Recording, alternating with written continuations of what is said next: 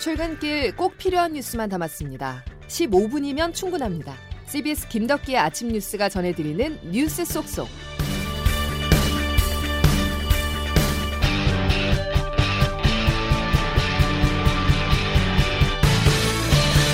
여러분 안녕하십니까? 12월 10일 목요일 김덕기의 아침 뉴스 이번 주의 뉴스를 전해드릴 아나운서 송정훈입니다. 코로나19 신규 확진자 수가 700명 턱 밑까지 치솟았습니다. 역대 두 번째로 많은 환자가 쏟아지면서 확진 판정을 받고도 들어갈 병상이 없는 상황까지 발생하고 있는데요. 첫 소식 정석호 기자의 보도입니다. 국내 코로나19 신규 확진자가 686명 나오면서 역대 두 번째로 많은 확진자가 발생했습니다. 지난 2월 대구 경북을 중심으로 한 1차 대유행 당시 909명의 확진자가 나온 이후 가장 많은 확진자입니다. 특히 인구가 밀집한 서울과 인천, 경기 등 수도권에서 524명이 나오면서 대다수를 차지했습니다. 중앙사고수습본부 윤태호 방역총괄 반장입니다. 특히 서울, 경기, 인천 등 수도권은 국내 환자의 약 79%의 환자가 발생했으며 수도권에 하나여 볼 때 지금까지 가장 큰 규모의 환자 발생입니다. 방역당국은 사회적 거리두기 효과가 제한적으로 나타나는 이유는 그만큼 수도권 내 잠복 감염이 퍼져 있기 때문이라고 분석했습니다. 확산세가 거세지면서 수도권을 비롯해 전국의 병상 부족 문제가 현실화되고 있습니다. 특히 인공호흡기 등이 필요한 중환자 병상은 전국에 43개, 수도권엔 12개밖에 남지 않았습니다. 대전과 충남, 경남에는 남은 병상이 하나도 없어 중환자가 발생하면 다른 지역으로 옮겨야 합니다. 정부는 이번 달 말까지 총 154개의 중환자 병상을 추가 확충하고 경증 환자를 위한 생활치료센터도 이번 주 3개를 추가 개소하겠다고 밝혔습니다. CBS 뉴스 정석호입니다. 가장 큰 문제는 어디서 어떻게 코로나에 감염됐는지 알 수 없는 감염 경로 불명 환자가 4명이 1명꼴로 발생한다는 점인데요. 정부는 원하는 사람은 누구나 무료로 빠르게 진단 검사를 받을 수 있는 선별 진료소를 150곳에 설치하기로 했습니다. 이어서 황영찬 기자입니다. 방역 당국과 서울시 등 각 지자체에 따르면 어제 오후 6시까지 집계된 신규 확진자는 481명입니다.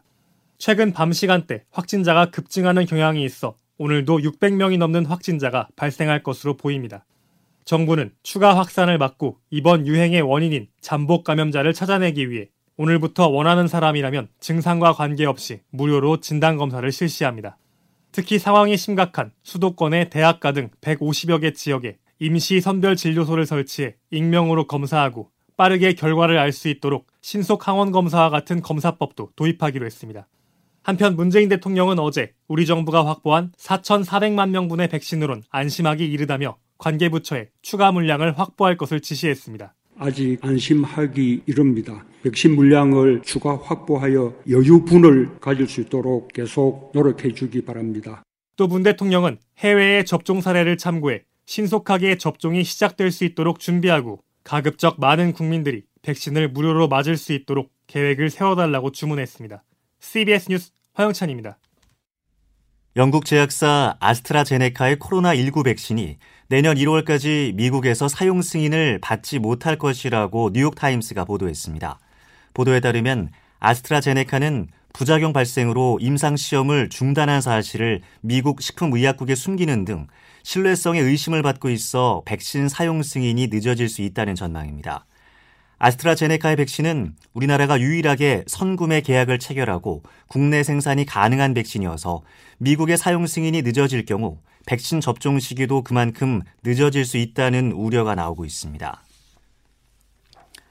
더불어민주당의 입법 독주가 이어지고 있습니다.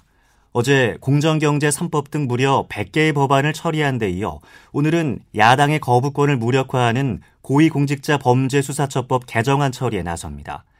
야당은 무제한 토론으로 막아섰지만 역부족입니다. 국회에서 이준규 기자의 보도입니다. 21대 국회의 첫 정기국회가 마무리된 어제 본회의에서는 100개의 법안이 처리됐습니다.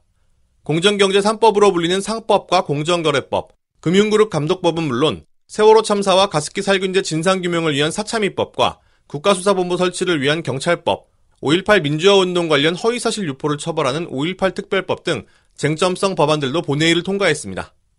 막판까지 여야 간 신경전이 펼쳐졌지만 민주당이 과반 의석을 앞세워 모두 처리에 나섰습니다. 주도권을 완전히 내준 국민의힘은 공수처법과 대북전단 살포금지법, 국정원법에 대해 필리버스터를 신청하며 맞섰습니다.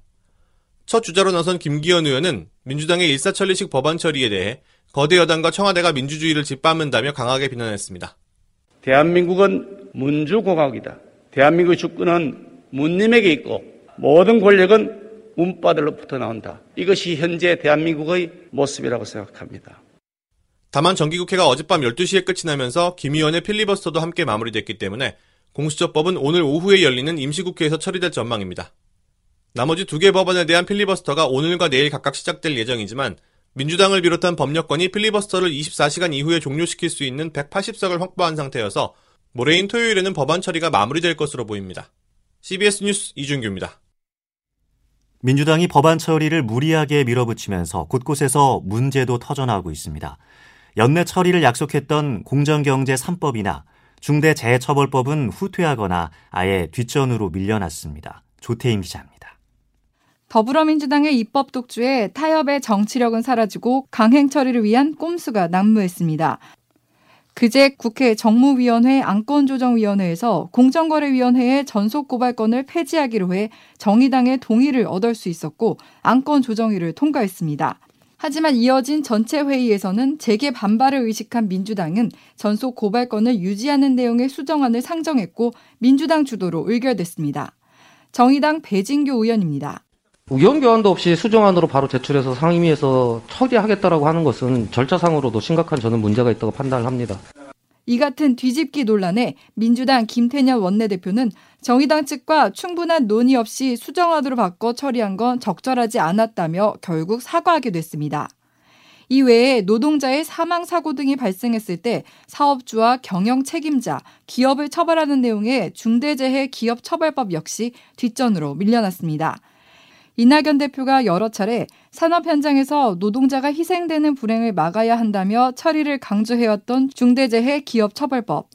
당 내부에선 기존 산업안전보건법을 개정하는 선에서 마무리하자는 목소리가 나오는 등 이견을 보이고 있어 연내 처리가 어려울 것이란 전망이 나옵니다.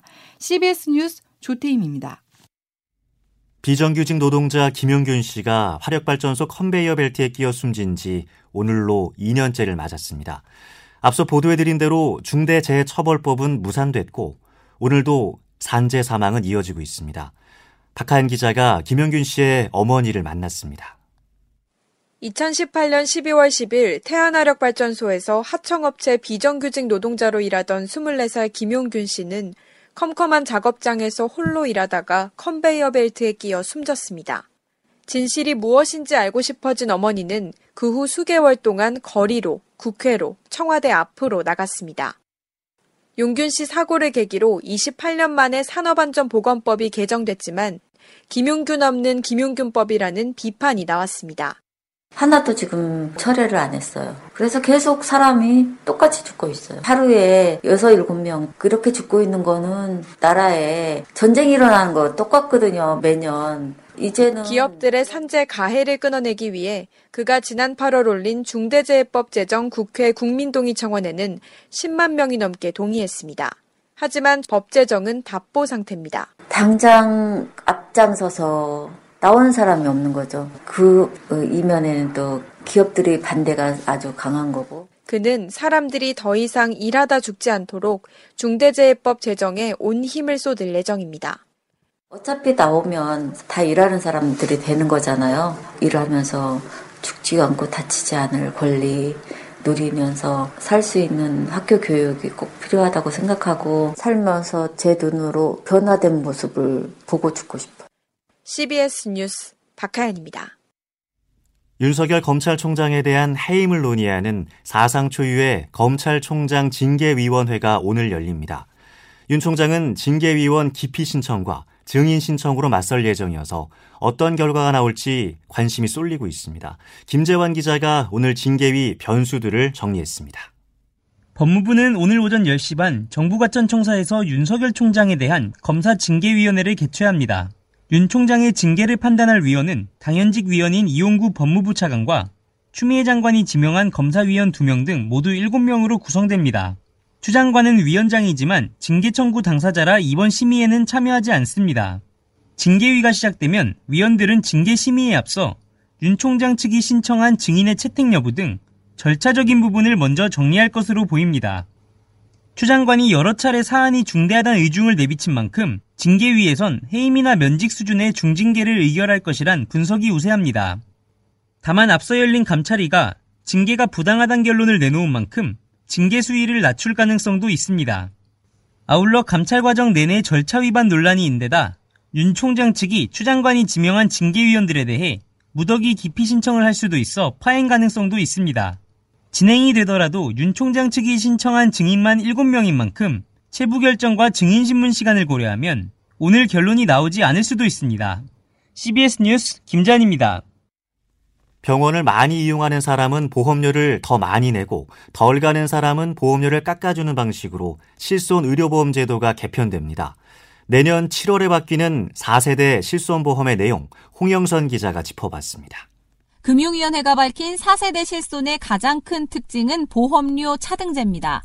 병원을 많이 이용하는 사람은 보험료를 더 많이 내게 하고 덜 가는 사람은 보험료를 덜 내게 한다는 겁니다.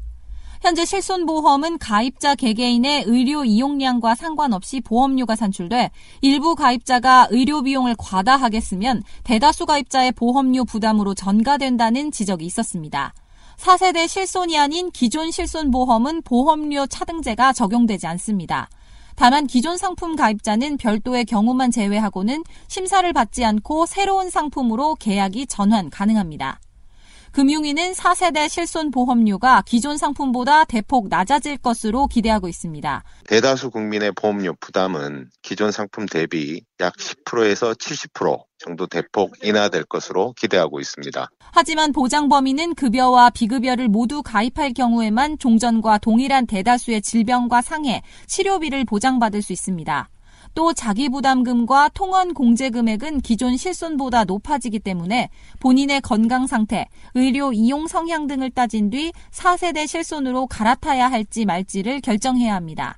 CBS 뉴스 홍영선입니다. 가계 대출이 한 달 사이 14조 원 가까이 늘어나며 역대 최대 증가폭을 기록했습니다. 한국은행에 따르면 지난달 말 기준 은행의 가계 대출 잔액은 약 982조 원으로 10월보다 13조 6천억 원 늘어났는데 신용대출 규제 시행을 앞두고 부동산이나 생활자금 확보에 나섰기 때문으로 분석됩니다.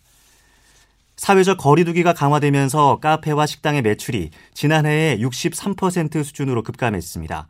한국신용데이터에 따르면 12월 첫째 주 한식, 일식, 카페 등 음식점업 사업장의 평균 매출은 지난해 같은 기간에 63% 수준으로 나타났습니다. 이어서 오늘의 자세한 날씨를 김수진 리포터가 전해드립니다. 네, 오늘 새벽 서울에서는 올겨울 첫 눈이 관측됐습니다. 하지만 너무 이른 시간에 눈이 조금 날린 정도여서 첫 눈을 못 보신 분들이 더 많으실 것 같은데요. 이번 첫 눈은 작년보다 25일 정도, 평년보다도 19일가량 많이 늦어지면서 2000년대 들어서 가장 늦은 첫 눈으로 기록됐습니다.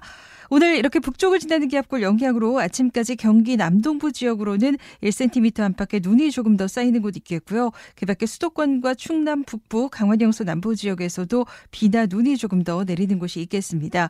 그리고 낮 동안 강수가 잠시 주춤했다가 오늘 늦은 오후부터 밤 사이에 또다시 중부와 전북 서해안을 중심으로 산발적으로 빗방울이 떨어지거나 눈이 날리는 곳이 있을 것으로 보여서 오늘 하루 교통 안전에 각별히 유의하셔야겠습니다. 반면에 오늘 추위는 주춤하 하겠습니다. 서울의 한낮 기온이 8도까지 오르겠고 원주 7도, 대구 10도, 광, 아, 대전 10도, 광주 대구 12도의 분포로 어제보다 평년보다 좀 더 높겠습니다. 다만 오늘 수도권과 충청권은 오전과 밤에 일시적으로 미세먼지 농도가 나쁨 수준을 나타낼 것으로 보여서 이 점은 유의하시는 것이 좋겠습니다. 그리고 주일에 또다시 전국에 눈비 소식이 있습니다. 지금까지 날씨였습니다. 이상으로 12월 10일 목요일 김덕기 아침 뉴스를 마칩니다. 함께 해주신 여러분 고맙습니다.